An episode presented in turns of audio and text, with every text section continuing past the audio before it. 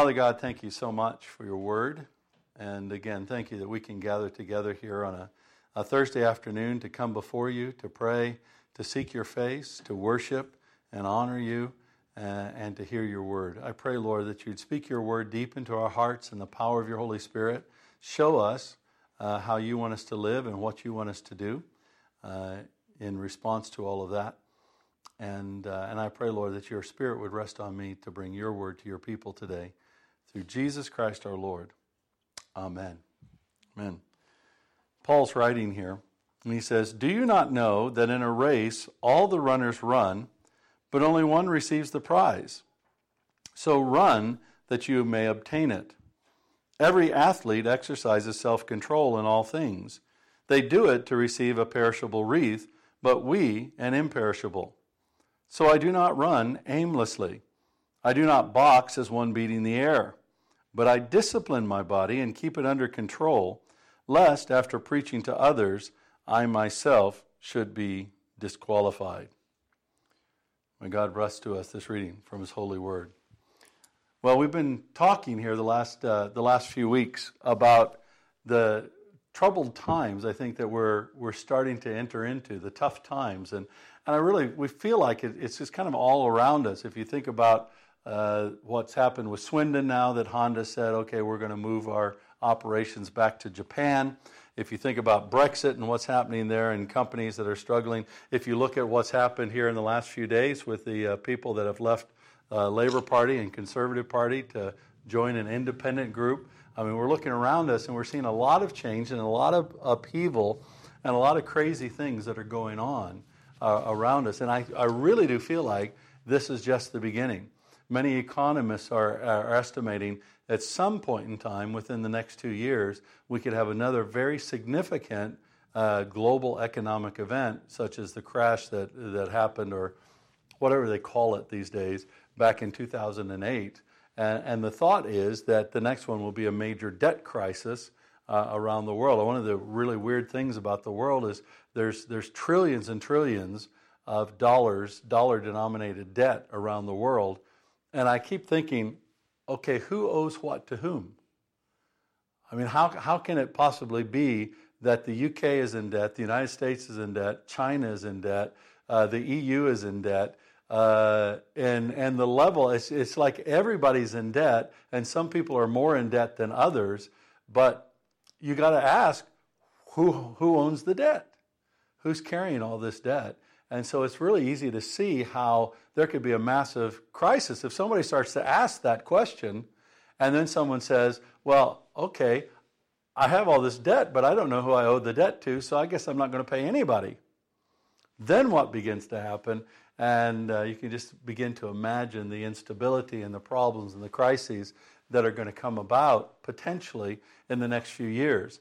And I've really felt like with this Brexit thing, felt the Lord was telling me when I was in Scotland that, uh, that Brexit, that this time that we're going through, God is going to use it to humble our nation. Uh, and so it really doesn't matter if we Brexit or don't Brexit at this stage. Uh, God's going to humble the United Kingdom.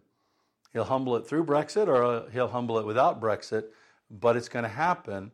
Uh, and uh, for a lot of people, that's a fearsome thing. I mean, for us as Christians, it's a hopeful thing because it's often when the world is in crisis, when the troubled times come, the tough times come, that people are open to hear more about Jesus. And so it's a real opportunity for us to testify to our faith in Jesus Christ, to share Jesus with other people, uh, and to stand strong uh, in the midst of this turmoil. And people will look at us and say, okay, why, why are you the person at peace? Uh, if we are the people at peace. I mean, the problem right now with Christianity, particularly in the West, is that we're so similar to the, the surrounding culture that sometimes people can't tell us uh, any different from, from anybody else. Uh, and so that's a real challenge for some people in, in terms of their walk with the Lord and things like that. So we're talking about then how do, how do we as Christians then travel through tough times and do it in such a way where we maintain our faith, we maintain our strength, we maintain our witness, and we see the power of God manifesting in us to an even greater degree. Because I think when these times come, I really do, do feel like we're going to see more people healed, uh, more people set free from the demonic, uh, more impact in our lives, even in the marketplace. But we need to know how to live. And we set the stage for the whole thing in the first week. Uh, and I just want to remind everybody every time that the two key parts of this is that we have to focus on Jesus and be filled with the Spirit. Focus and be filled. If we lose our focus on Jesus, our, we're not seeking to be filled with the Holy Spirit, then at the end of the day, none of the other things that we talk about in this whole series is going to make any difference. It really comes out of our focus on Jesus and are being filled with the Holy Spirit that we can then engage in these other things by the grace of God and the power of the Holy Spirit. And nothing is truer than the, the text today and the idea of developing discipline in our lives. You know, discipline for its own sake has absolutely no benefit.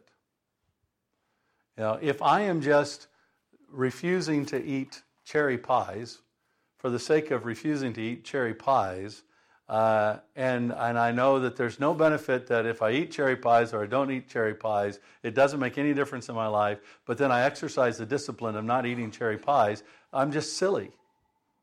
I'm foolish. I might as well enjoy the cherry pie. You know, if it's not going to make any difference in my life, why give it up? Now, the problem is that cherry pies will elevate my blood sugar and they'll increase my waistline, and then I'll have to replace all my jeans. You know, and that's not a happy circumstance, you know. So so discipline, the discipline of not because I used to go to Tesco used to have these lovely little cherry pies and I and, and they're supposed to feed six and they would feed me one.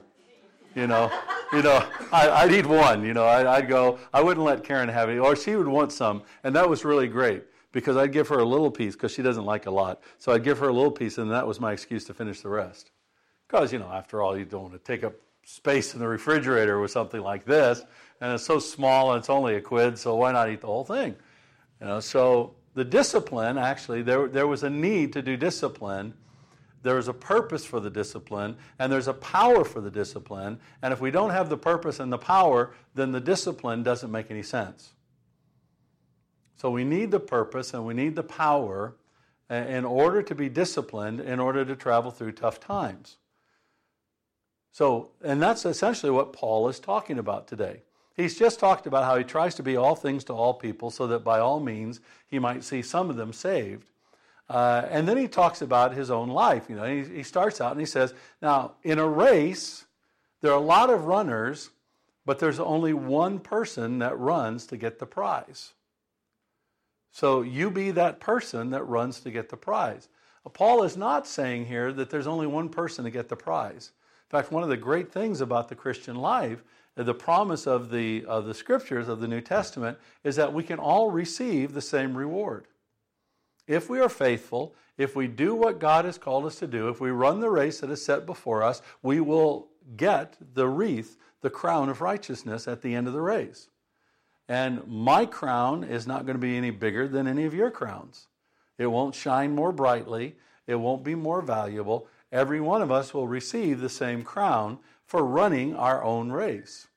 But we have to run it like people who want to win. Because the danger is this you can say, okay, well, I'm going to get a crown, so why should I do anything? If I know that I'm going to get the crown, why should I run instead of walk? Why should I put in the effort for the crown if I know I'm going to get a crown? And Paul goes on to say a little bit later, he says, well, you know, don't get disqualified. You know, even though you can get the same reward, we can also disqualify ourselves. So, Paul says the first thing, the first aspect of this developing discipline is that we need to have in our minds that we're running a race where we need to go through these tough times, and I want to go through the tough times in victory. I want to have the crown. And I'm confident that if I go focused on Jesus in the power of the Holy Spirit, I will get the crown. But that does not release me of my responsibility to run the race and to do my absolute best in running the race. And that's a cool thing. I, have I've never been a runner. Uh, my center of gravity is like here, and good runners have their center of gravity right there. Uh, so, with the center of gravity here, this means that I'm a very good faller. I can fall very well. Uh, you know, I was on the Olympic drowning team, uh, so you know I could drown very effectively. Uh, I used to do uh, uh, water dragging. Uh, that's when you put on water skis and you drag behind a boat backwards. Uh, I could water drag. I could have been on the Olympic water dragging team. All that's because I don't have the right the right uh, body orientation to be a great runner. But the great thing is, I don't have to. As long as I'm running with all my effort, I'm really running to make a difference to get to the end, then I can still get the prize. I can still get the crown. I can still win the race. But I need to engage in the running. I need to run the race the, to the best of my ability. And so that's the first thing Paul says. As we develop these disciplines that the Lord brings into our life, as we develop disciplining ourselves, uh, we've got to be sure that we're going to run the race like people who want to win the race, not like people who think we're going to get the crown uh, no matter what.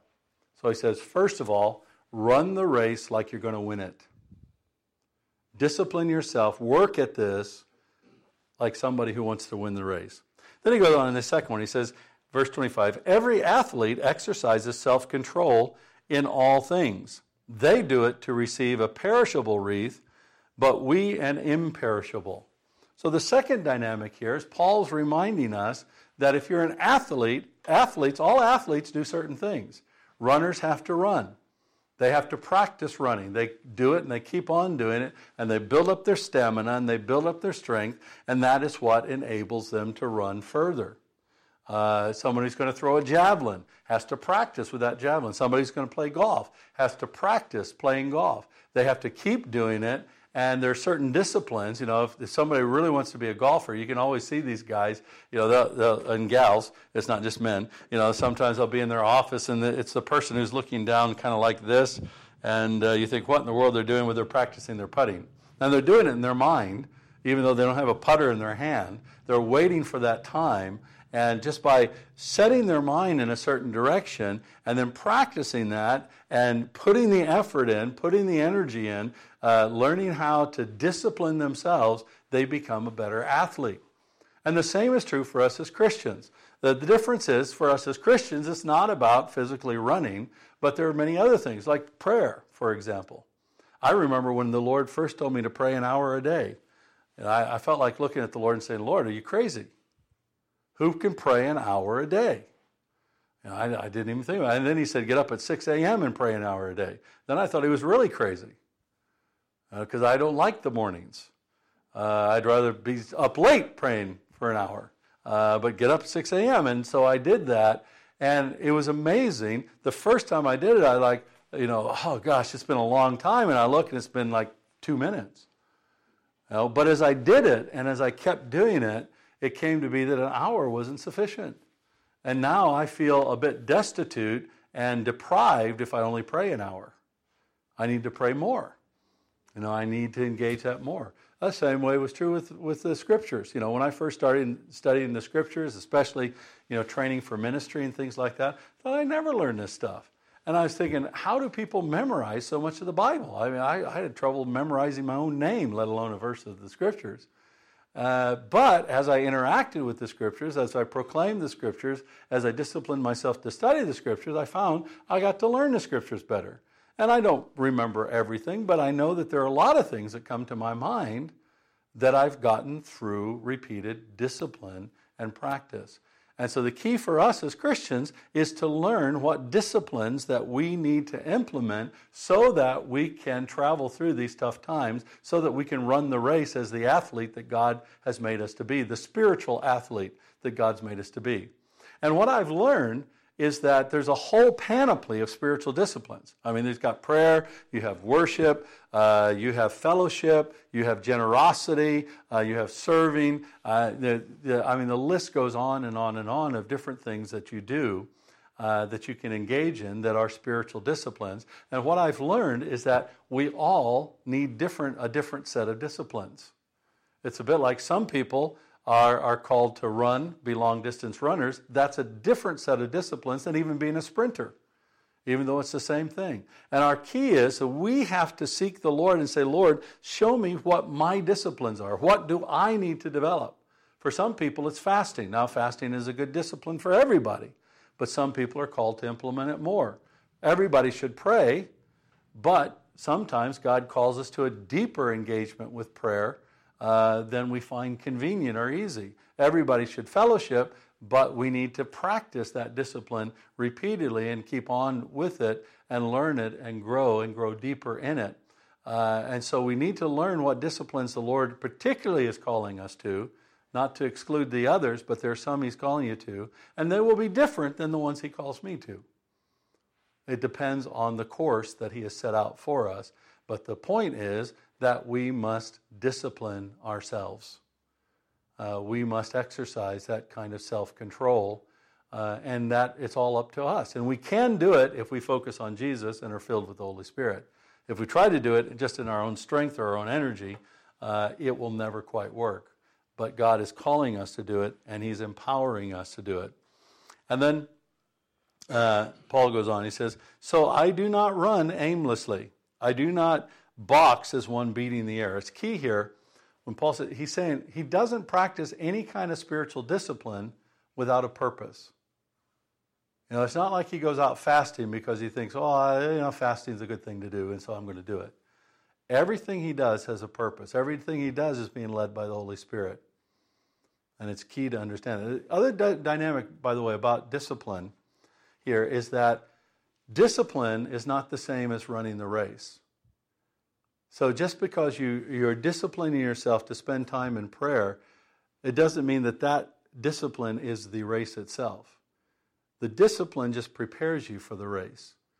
Like for myself, my prayer time is not just the race I'm running. It's part of it, but it's not. My prayer time is what enables me, prepares me to do things like this. So the discipline prepares me for ministry. The discipline prepares us to run the race. And that might be in your workplace as well.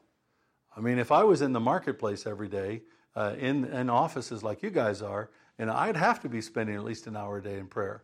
And that's so I don't, you know, kill all my coworkers. I mean, if I don't have that discipline, then I'm going to lose control and do something I really shouldn't do. And obviously, I wouldn't murder anybody. Uh, I don't think I would, but you never know. Uh, but uh, but there are others. I mean, I could murder people with my words, or things like that.